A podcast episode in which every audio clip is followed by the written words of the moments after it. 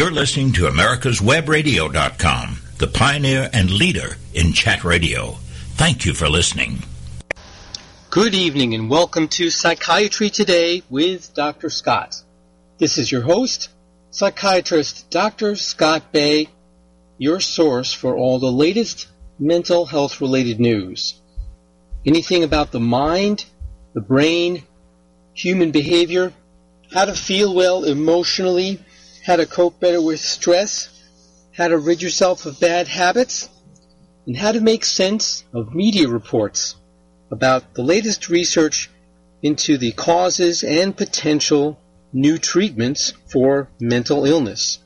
All that delivered to you with the benefit of more than 20 years in the practice of psychiatry without the hype and distortion and misinformation of other sources along the way trying to better educate the general public about mental health issues and to reduce the stigma associated with having a psychiatric diagnosis and needing treatment for it.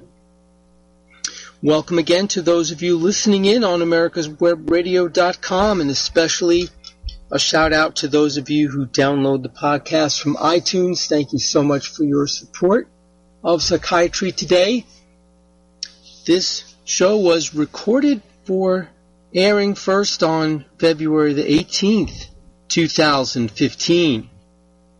And as always, a lot of very interesting things happened relating to the world of mental health since we last got together. But this first item uh, I thought was of particular importance. It's about supplements health related supplements that certain people who tested them found were mostly f- just fillers and not at all what they are labeled to be.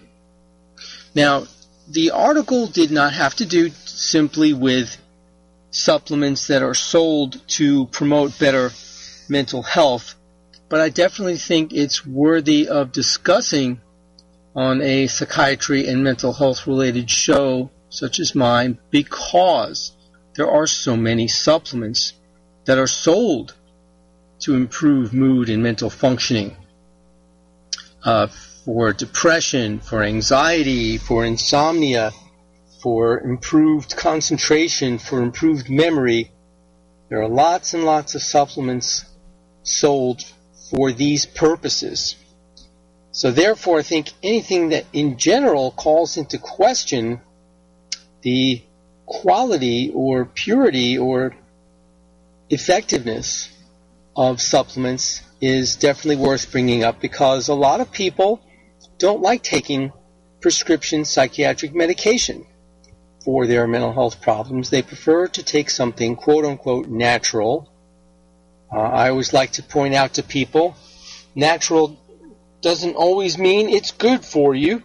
For example, arsenic and strychnine uh, the other thing is that while pharmaceuticals may not be quote unquote natural, they have been fully and thoroughly vetted and tested for effectiveness and safety for years before they are sold to the general public, whereas supplements are not subject to such rigorous scrutiny and due to a very unfortunate law that dates back to 1994, supplements may not be regulated by the FDA.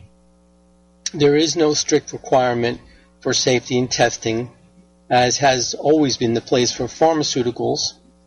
And therefore, the unsuspecting public can buy them and not be confident that they're safe, that they're effective, and most of all, as this article that we're about to go over shows, the buying public cannot even be confident that what's in the bottle of supplements they're buying is what it says on the label. And that's the scariest part. While the safety and effectiveness can be debated, what if you're not even getting what you think you're buying? Uh, well, again, to me, this is just another argument against using supplements. So let's see what the article has to say. And there's certainly been a lot of controversy about this study that we're about to go over since uh, it was first published. Now, the bottles of Walmart brand Echinacea uh, was one example of the supplements that were tested. Echinacea is an herb said to ward off colds, which, by the way, it, there's no science to back up that claim, but regardless, they were found to contain no echinacea at all. GNC brand bottles of St. John's wort touted as a cure for depression. And by the way, I will also mention that years and years ago, the National Institutes of Health, our government healthcare research agency with no ties to the pharmaceutical industry at all, and no proprietary interest in any supplements, desperately tried to get St. John's wort to work for depression. They could not get it to work. Please, folks, it's all hype and no help. It does nothing. Well, anyway, GNC's brand of it was found to have rice, garlic, and a tropical house plant, but not a trace of St. John's wort in it. In fact, it was DNA testing on hundreds of bottles of store brand herbal supplements sold as treatments for everything from memory loss to prostate trouble found that four out of five contained none of the herbs on the label. Instead, they were packed with cheap fillers such as wheat, rice, beans, or houseplants. Based on the testing commissioned by his office, New York State Attorney General Eric Schneiderman said that he has sent letters to the four major chain stores involved. We've already mentioned Walmart and GNC, was also Target and Walgreens. He sent them letters demanding that they immediately stop selling adulterated or mislabeled dietary supplements. Schneiderman said the supplements pose serious risks. For example, as you might have already thought about when I told you that they have all these other strange ingredients, what about people who have allergies or are taking certain medications that can suffer dangerous reactions from these herbal concoctions that contain substances not listed on the label? The investigation makes things clear. The old adage, buyer beware, is especially true for consumers of these supplements. Now, as you might expect, the herbal supplement industry criticized the method used to analyze the samples and raised questions about the reliability of the findings. A spokesman for Walmart said the company is reaching out to suppliers and will take appropriate action. Walgreens pledged to cooperate with the Attorney General, who asked the store chains for detailed information on production and quality control.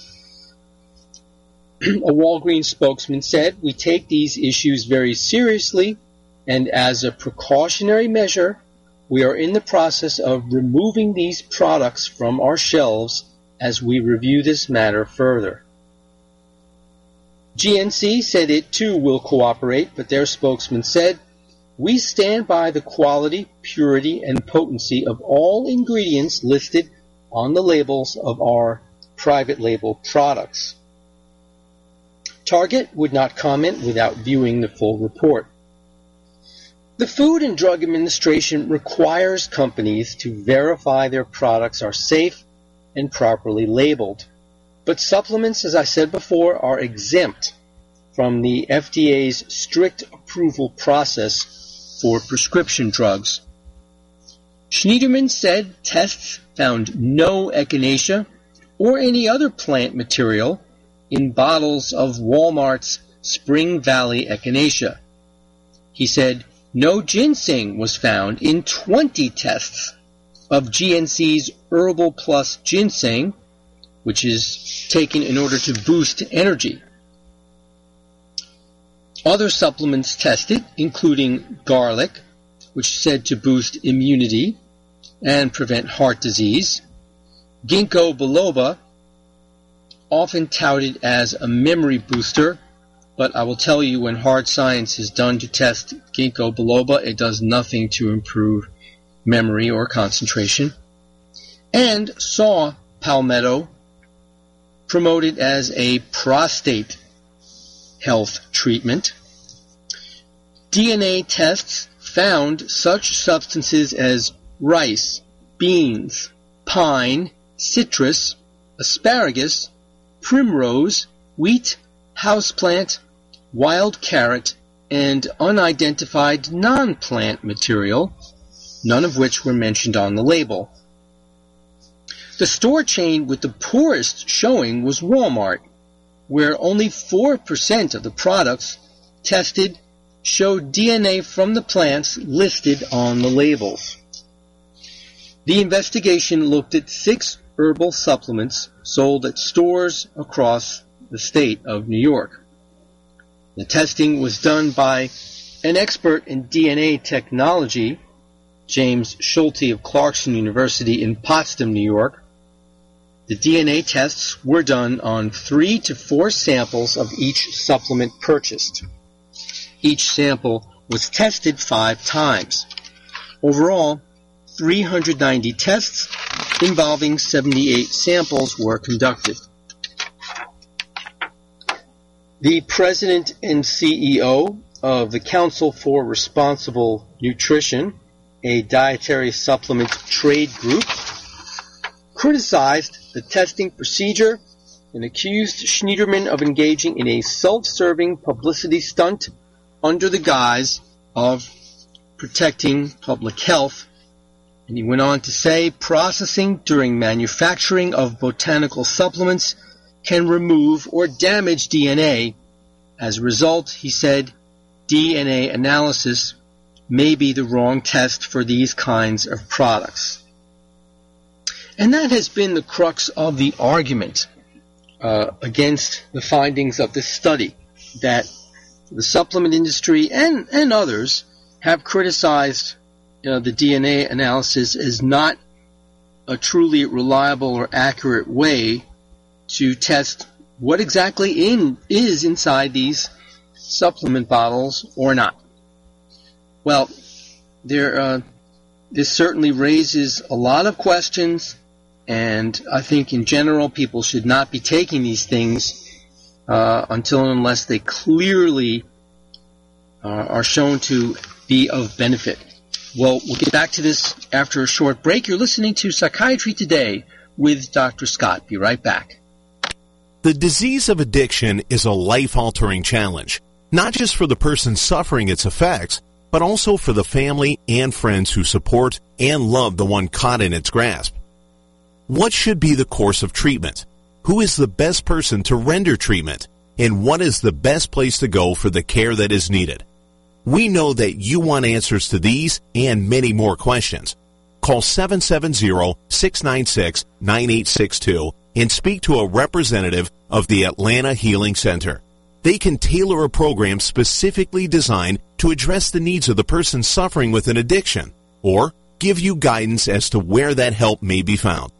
Information is the key and the trained staff at AHC is here to assist. If you wish, you can also get more information on the website located at www.atlantahealingcenter.com. This is Dr. George from Peachtree ENT Center. Understanding health insurance is becoming more challenging.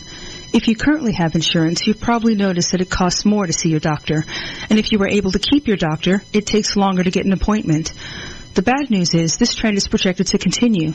Your costs will continue to rise while your healthcare choice and access will continue to fall. The good news is Peachtree ENT Center has the answer to this problem. We are committed to working with you. We specialize in providing affordable care for patients without insurance, those who are underinsured, and those with high deductibles or catastrophic coverage. And we offer same day appointments.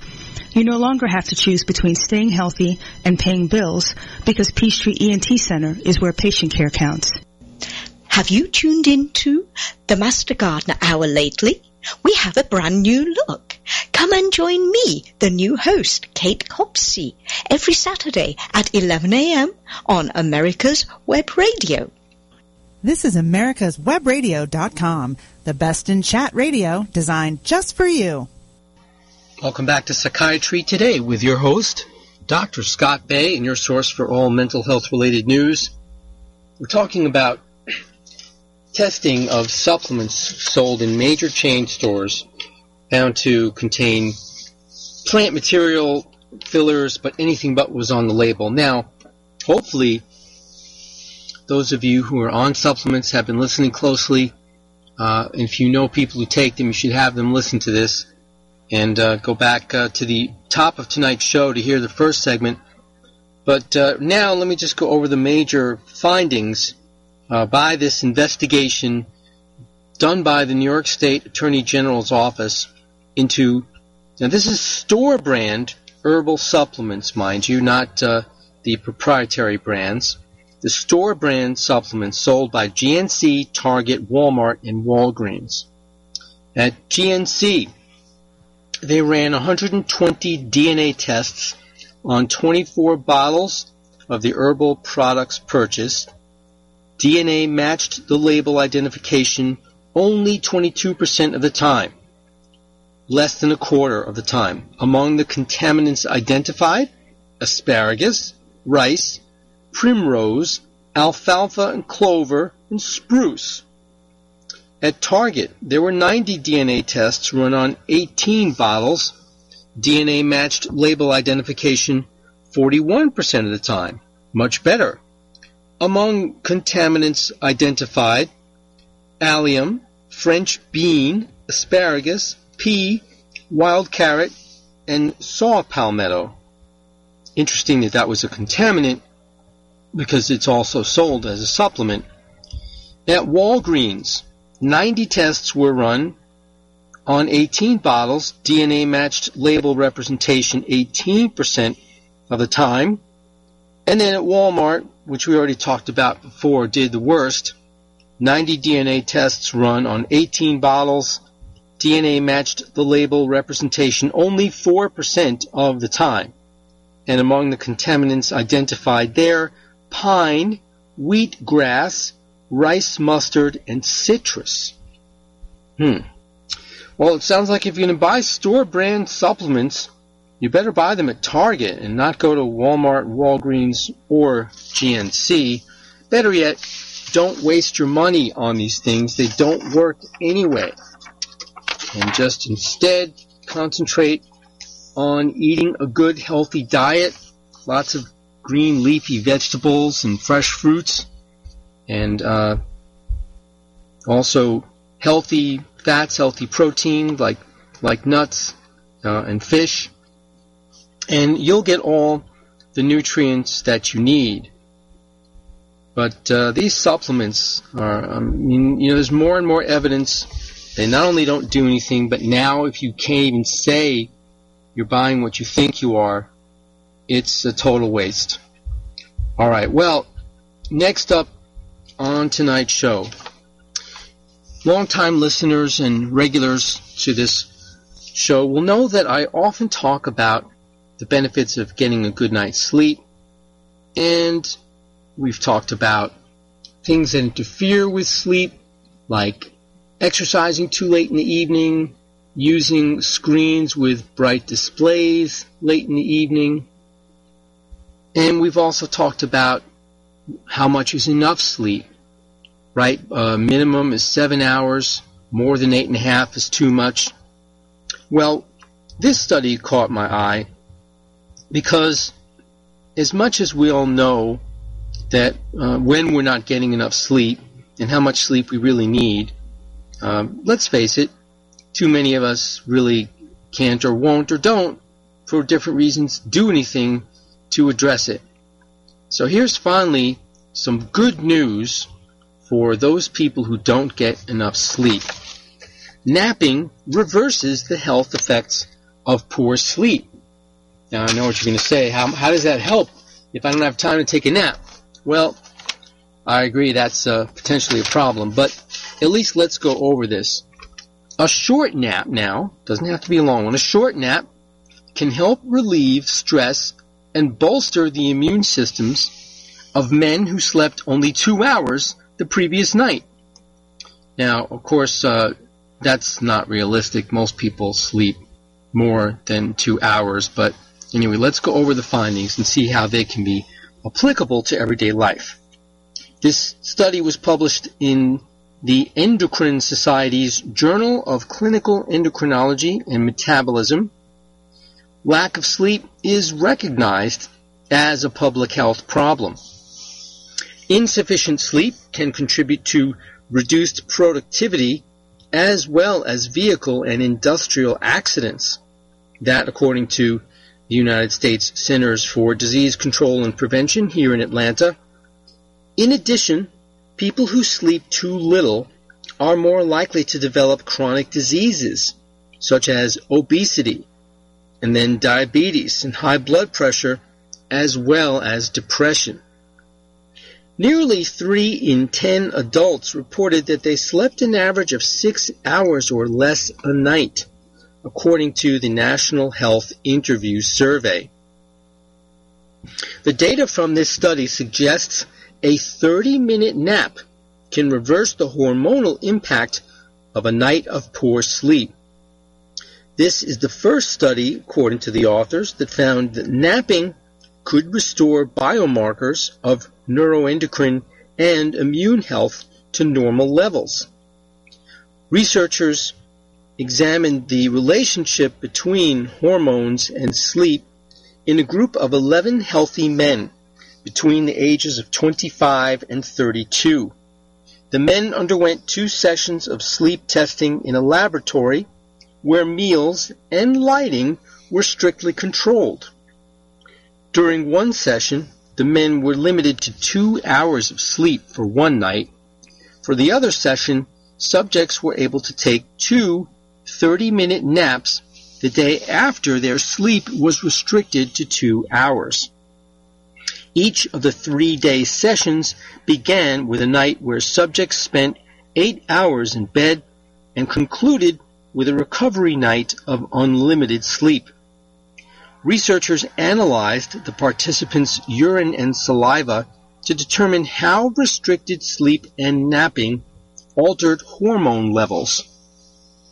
After a night of limited sleep, the men had a two and a half fold increase in levels of norepinephrine, a hormone and neurotransmitter involved in the body's fight or flight response to stress. You've heard of adrenaline rushes, right? Well, adrenaline or uh, is just another name for uh, noradrenaline or norepinephrine. Norepinephrine increases the body's heart rate, blood pressure, and blood sugar. Researchers found no change in norepinephrine levels when the men had napped following a night of limited sleep. Hence, their claim that it reverses, the napping reverses the hormonal negative impact of lack of enough sleep. Now, lack of sleep also affected the levels of something called interleukin 6. This is a protein with antiviral properties, and it was tested and measured in the subject's saliva. The levels of interleukin 6 dropped after a night of restricted sleep, but remained normal when the subjects were allowed to nap. These changes suggest naps can be beneficial for the immune system. So napping may offer a way to counter the damaging effects of sleep restriction by helping the immune and endocrine systems to recover. These findings support the development of practical strategies for addressing chronically sleep deprived populations, such as night and shift workers. Well, there you go. So, again, I can hear a lot of people sort of saying, well, that's great. Um, half an hour nap reverses the effects of not getting enough sleep. But uh, I don't even have a half an hour to stop during the day to take a nap. So how does this help me? Well, you may have a point, but on the other hand, the vast majority of people are not so sleep deprived that they're only getting two hours, like the subjects in this study. Uh, again, you know, the article cited recent data from a National Health Information Survey which showed that almost a third of people get six hours of sleep or less, you know, less than the recommended seven. But that doesn't mean they're getting two. Uh, it'd be nice if they did something that was more real life so that we'd be able to say, well, if a half an hour nap can counteract the effects of only getting two hours of sleep the night before, what happens if you slept five or six and you take a 15 or 20 minute nap during the day? And that might be more realistic to get busy people to say, hmm, you know, I'm just going to stop and take a little nap here. Well, even though we might not have the hard science to back it up like what these researchers did here, I definitely think it's more than reasonable to speculate that a little power nap can be surprisingly refreshing and restorative and helpful and healthful, even if we can't document that it would reverse these hormonal problems associated with lack of sleep. Uh, napping is, generally speaking, thought to be healthful, and as long as it doesn't happen too late in the afternoon, say maybe, you know, before five or six in the evening, and also that it's not so prolonged, maybe 30, 45 minutes, tops an hour, not longer than that, uh, then it's not likely to interfere with sleeping during the night. If you decide you might want to try taking a nap and seeing if it would help you feel better, I think uh, it's important to keep in mind knowing yourself and your body, and you'll quickly realize how long a nap will be refreshing versus how long a nap will be too long and will make you feel sluggish and lethargic the rest of the day after you get up from your nap. And likewise, uh, you'll quickly find out how late you can get away with taking your nap, how late in the day, I mean, uh, without disrupting your sleep during the night. Uh, but it definitely would be an, a healthful and important thing to start doing, especially if you're not getting enough sleep during the night. Just keep it brief and keep it early enough in the day. All right, we're going to take another commercial break. When we come back, more mental health related news with your host, Dr. Scott Bay. Be right back after this break. The Docs for Patient Care Foundation is your way to join the fight and become a member of an organization created by doctors for patients dedicated to fighting for your healthcare freedom and preserving the doctor-patient relationship. Get a pen and paper. Write down docs4patientcarefoundation.org. That's D-O-C-S, the number four, patientcarefoundation.org. Go to our site and please make a generous tax-deductible donation and join the fight today. Thank you. Have you tuned into the Master Gardener Hour lately? We have a brand new look. Come and join me, the new host, Kate Copsey, every Saturday at 11 a.m. on America's Web Radio. Perhaps you are struggling to cope with the disease of addiction. If not, you probably know a family member or friend that needs help in battling the cravings and the personal and professional damage done by the effects of drugs or alcohol. Get a pen and paper and be ready to write down the following. These are the issues that the trained staff at the Atlanta Healing Center address and treat every day. Their doctors and counselors with over 40 years of practice in the field of addiction can treat the suffering individual in a thoughtful, compassionate, and experienced manner and guide him or her along the path to recovery. So call 770-696-9862 and speak to a knowledgeable staff member about how you or your loved one can be helped to enjoy a better and healthier life. More information is also available on the website at www.atlantahealingcenter.com. This is America's Webradio.com, the best in chat radio designed just for you. Welcome back to Psychiatry Today. Dr. Scott Bay here with you, giving you all the latest mental health related news. Now, let's talk about people who take painkillers and not necessarily even people who abuse them, but people who take them regularly, perhaps in fairly high doses, especially because of chronic pain. Uh, if you or someone close to you is in that situation, you want to listen up to this next item on tonight's show because it turns out that higher doses of narcotic painkillers are associated with an increase in depression. Now, patients who increased their doses of their painkillers to manage chronic pain were more likely to experience an increase in depression, according to this latest study published in the journal uh, called Pain, the February 15 edition of that. Uh, the study is called Change in Opioid Dose and Change in Depression in a Longitudinal Primary Care Patient Cohort. Uh, opioids are narcotic painkillers. Um, they're called that because they're ultimately derived from the opium poppy and morphine and you know other derivatives thereof. And the longitudinal primary care patient cohort in English means they took a bunch of patients in a primary care practice and followed them over a long period of time uh, as to what happened with their dose of the painkillers and any uh, issues with depression.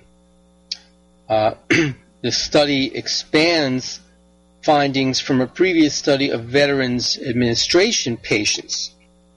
They studied questionnaires from 355 patients in nine different primary care practices in the Residency Research Network of Texas.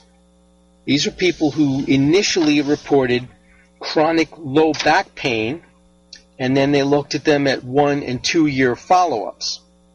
The respondents to the survey were overwhelmingly female, that's 72.4%, overwhelmingly middle aged or older, than 46 in any case, 75.2%, and mostly of Hispanic or African American descent, 57.5%.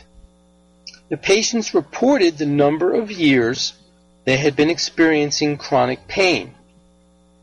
Previous research had found depression to be linked with patients' narcotic painkiller use, but this study has identified the association between an increase in such use and an increase in depression.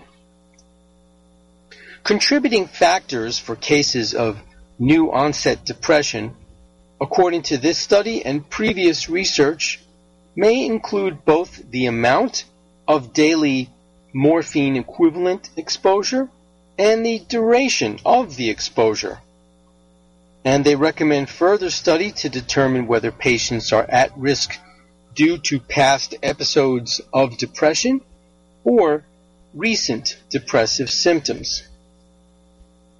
The results, though, support the conclusion that most of the risk of depression is driven by the duration of use and not the dose.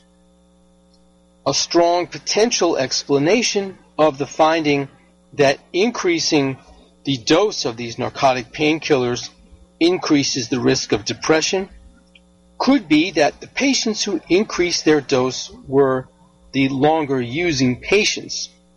This is logical as longer use is associated with tolerance and a need to increase the dose of the narcotic painkillers in order to achieve pain relief. They hope to find risk factors such as misuse of these painkillers that could be in the pathway from chronic painkiller use to new onset depression. This would expand the targets for intervention to limit the risk of depression in patients who need long-term narcotic painkiller treatment. So the take-home message again, as I said, those people who are on narcotic painkillers and uh, use them in the long term for chronic pain, there is an increased risk of depression, especially if they're increasing their dose of the painkiller. So they should be monitored for that carefully. All right, next up on tonight's show, let's talk about veterans and military mental health.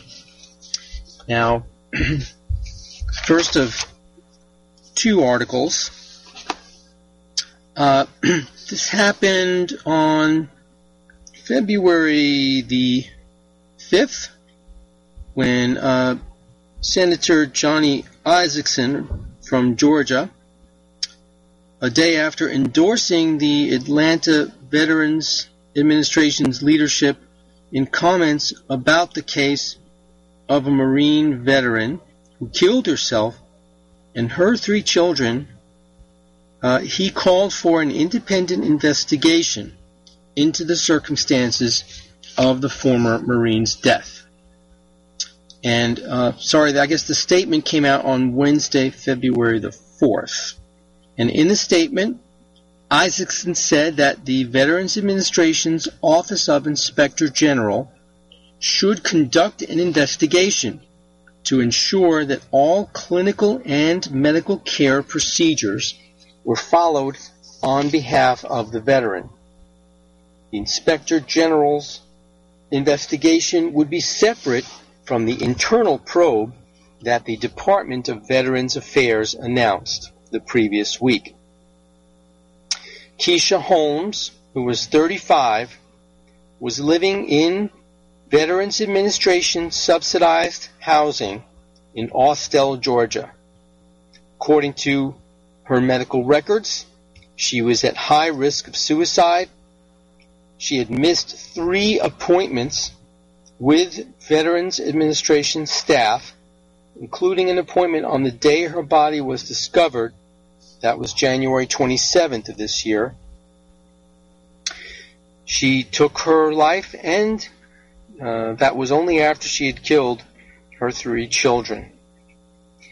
Isakson said he wants investigators to determine if there was an unlawful release of the medical records of the veteran, and if so, by whom. At a news conference, he expressed his continued confidence in the Atlanta VA Medical Center Director Leslie Wiggins, who was installed as the hospital reckoned with scandals involving veterans' suicides in 2013.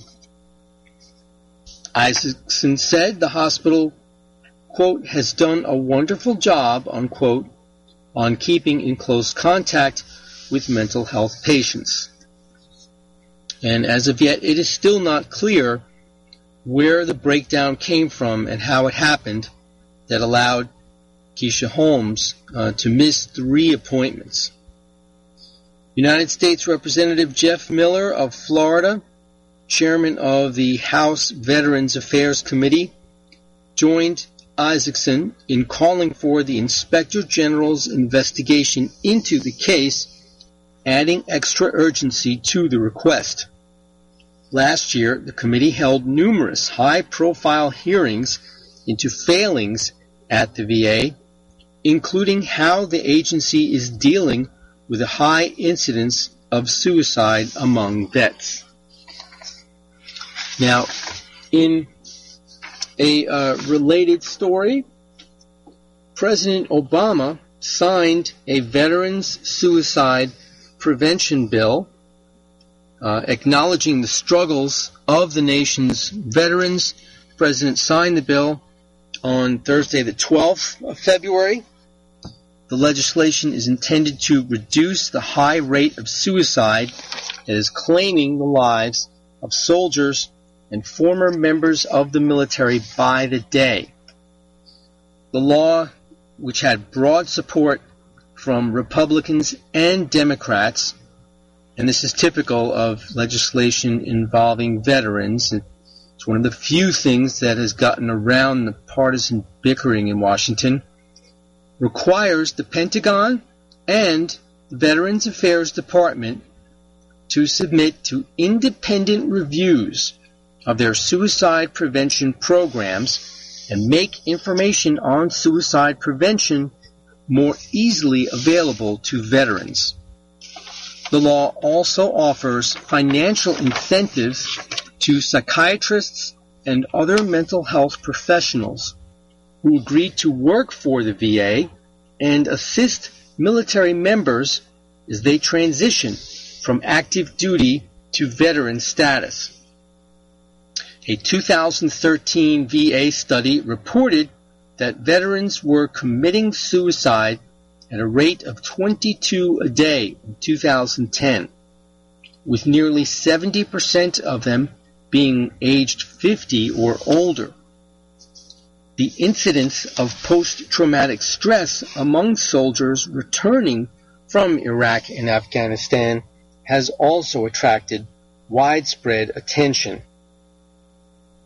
The bill carries the name of Clay Hunt, a 26-year-old Marine veteran who struggled with post-traumatic stress disorder after serving in Iraq and Afghanistan. Hunt killed himself in 2011 in Texas. Among those who attended the signing of the bill were Republican Senators John McCain, a frequent critic of Obama's military policy, and again Johnny Isakson of Georgia, who is the new chairman of the Senate Veterans Affairs Committee and a champion of the bill. Well, this is an excellent step in the right direction. The legislation uh, certainly shines a brighter spotlight on this issue and the very disturbing trend showing a much higher rate of suicide in the military than in the civilian population, and also providing resources for greater mental health care uh, of our veterans. And certainly, you know, anytime you have the government offering to relieve uh, student debt in this day and age, especially from medical school, in return for psychiatrists who finish a psychiatry residency to practice uh, in the VA uh, certainly should increase the resources available for the mental health care of our veterans and hopefully save lives by preventing suicide. All right, we're going to take another commercial break. We'll be right back with more on Psychiatry Today with Dr. Scott. The disease of addiction is a life-altering challenge, not just for the person suffering its effects, but also for the family and friends who support and love the one caught in its grasp. What should be the course of treatment? Who is the best person to render treatment? And what is the best place to go for the care that is needed? We know that you want answers to these and many more questions. Call 770-696-9862 and speak to a representative of the Atlanta Healing Center. They can tailor a program specifically designed to address the needs of the person suffering with an addiction or give you guidance as to where that help may be found. Information is the key, and the trained staff at AHC is here to assist. If you wish, you can also get more information on the website located at www.atlantahealingcenter.com. Have you tuned in to the Master Gardener Hour lately? We have a brand new look. Come and join me, the new host, Kate Copsey, every Saturday at 11 a.m. on America's Web Radio. Perhaps you are struggling to cope with the disease of addiction. If not, you probably know a family member or friend that needs help in battling the cravings and the personal and professional damage done by the effects of drugs or alcohol. Get a pen and paper and be ready to write down the following.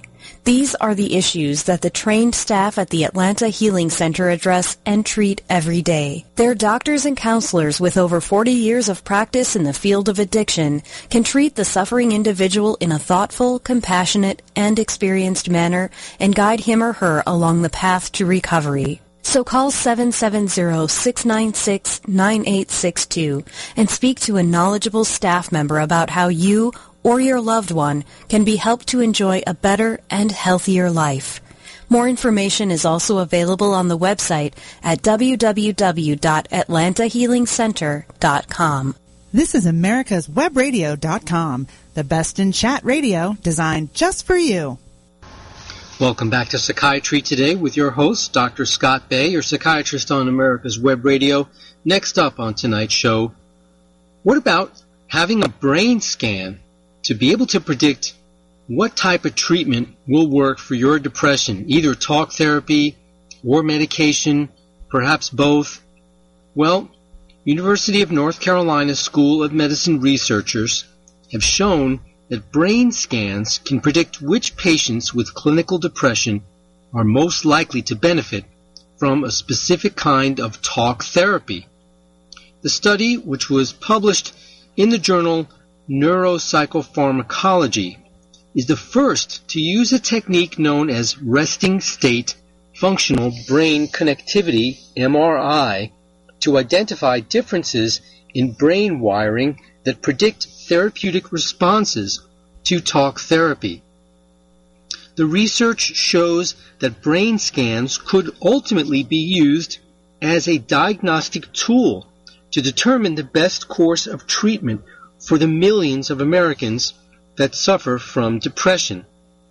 In the future, we may be able to use non-invasive brain imaging technology to match patients with the treatment option that has the best chance of lifting their depression.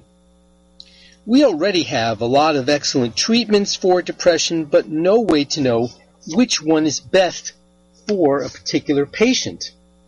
If doctors can identify the best treatment immediately, then doctors and patients could avoid months of trial and error, thus dramatically reducing the often debilitating effects of depression for patients and their families. Major depressive disorder, also known as clinical depression, is now the second leading cause of disability worldwide. Approximately one in six people will experience at least one bout of depression, and many will suffer multiple bouts over the course of their lives. Although antidepressant medications, different kinds of talk therapies, and brain stimulation can be effective, 40% of people are not helped by the first treatment they try. As a result, it can take patients multiple attempts with different treatments before they experience any relief. Recently, the researchers shifted their focus to explore ways to treat patients more effectively. They began studying whether brain scans could predict which patients would respond to a specific kind of talk therapy, an effective treatment that has been shown to change the patterns of brain activities in patients. What they're talking about is that previous studies have already shown before and after differences, people who suffer from depression and were treated only with talk therapy. The researchers recruited 23 patients with major depressive disorder who were not yet being treated.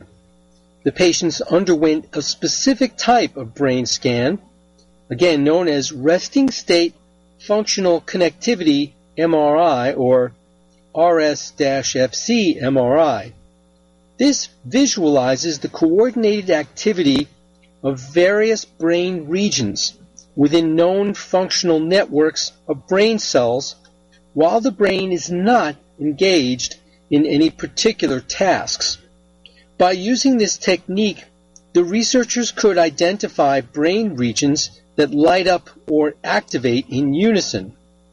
This, in turn, could help them uncover networks of activity that might be linked to certain behaviors or responses to therapy.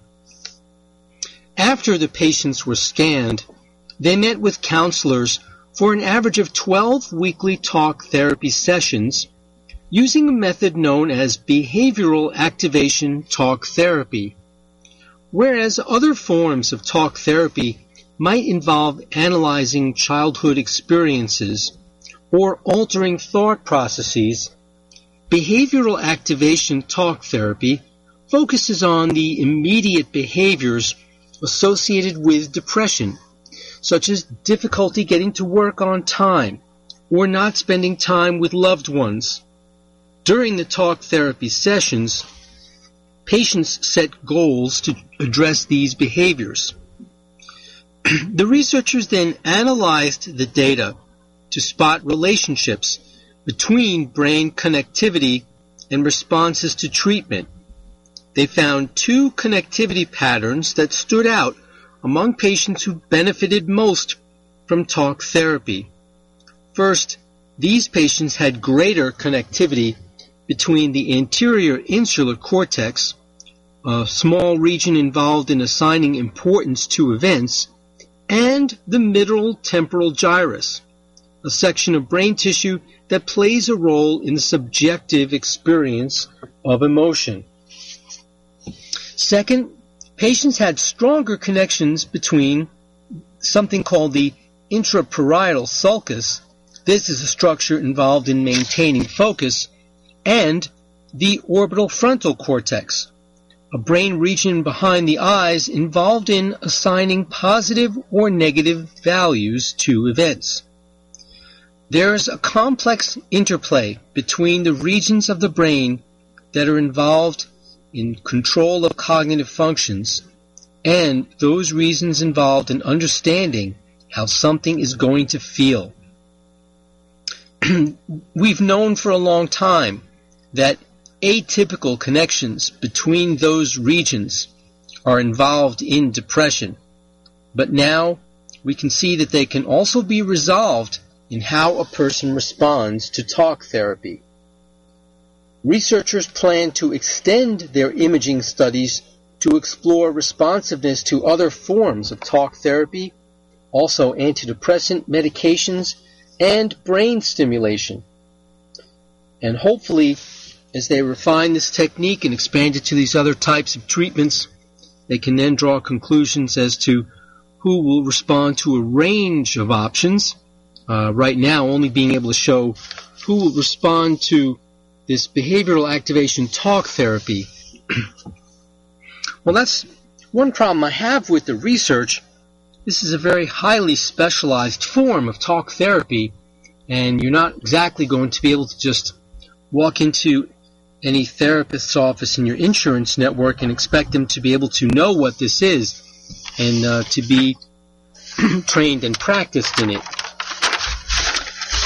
Well, next up on tonight's show, here is an item for those of you who have had a child with ADHD and struggle to get the child properly diagnosed or treated and struggle with your own decision to even pursue such a diagnosis. Uh, the article was written from the point of view of a mother with ADHD. so this is her describing her daughter and the journey that she went through to get her daughter diagnosed and treated. Uh, her daughter Rachel had bigger things to think about than math, science, history, and language arts. They spent hours on homework each night, making up the instruction that was lost to her in the classroom as her mind drifted to loftier pursuits. When she went to her daughter's fourth grade teacher with a concern that she had ADHD, the teacher quickly shut her down. No, Rachel is too nice and tries too hard to have ADHD. Both are true. Despite her intelligence, Rachel had to make a monumental effort every single day to just scratch the surface of what seemed to come so easily to other students. Unfortunately, she trusted the teacher to be an authority on the subject of ADHD. It would be another two years before frustration and concerns about middle school would push her to take Rachel to the family doctor for help. It turns out she was not alone in her situation. A recent Harris Interactive survey pointed out gaping holes in the identification and diagnosis of ADHD in tween girls and confirms that misconceptions and stereotypes are largely to blame. The survey results echoed this woman's own personal experience including the finding that nearly 50% of moms with tween girls diagnosed with ADHD first considered their daughter's behavior to be part of adolescence. What's more, 59% hesitated to consult a doctor because they thought their daughters would outgrow this behavior.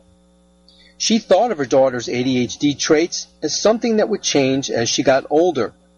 She ignored and dismissed the struggle because Rachel didn't fit the ADHD stereotypes of being out of control, defiant, unorganized, fidgety, unfocused, and aggressive. But these stereotypes were part of the problem. One reason for the disparity in the diagnosis between boys and girls is how differently they manifest hyperactivity. Chattiness and daydreaming are often dismissed as normal girl behavior rather than signs of hyperactivity which they are. In addition, the subtypes of ADHD, hyperactive impulsive, inattentive, and combined, more girls are diagnosed with an attentive type. Stereotypes of ADHD revolve around how boys exhibit symptoms, and those symptoms are largely disruptive in a classroom, easier to spot, and more likely to get teachers talking to parents. Without the stereotypical markers, many girls go undiagnosed for years.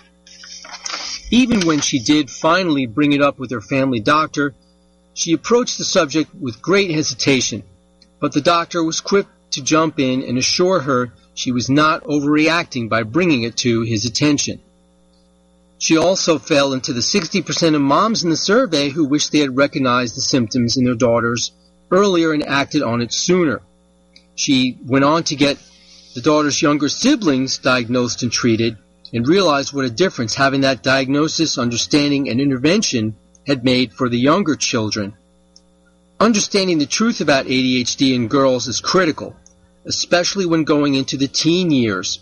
Shame and guilt, depression and anxiety, self-harm and eating disorders have all been found to be more prevalent in young women with ADHD than in their peers. No parent wants to face these kinds of struggles with their children. So many moms continue to struggle with this issue, wondering, is this behavior normal, hoping their daughters will outgrow it, and debating whether to talk to their doctors. It makes it clear the long road ahead in terms of making sure these stereotypes, myths, and misunderstandings are hopefully eventually replaced with knowledge, acceptance, and early intervention. Well, that's going to wrap it up for tonight's show. I hope you enjoyed the information that I certainly enjoyed bringing to you and that you found it informative. And I sincerely hope that until we get together again next week, you have a wonderful, stress-free week. But if not, then you need to call Dr. Scott.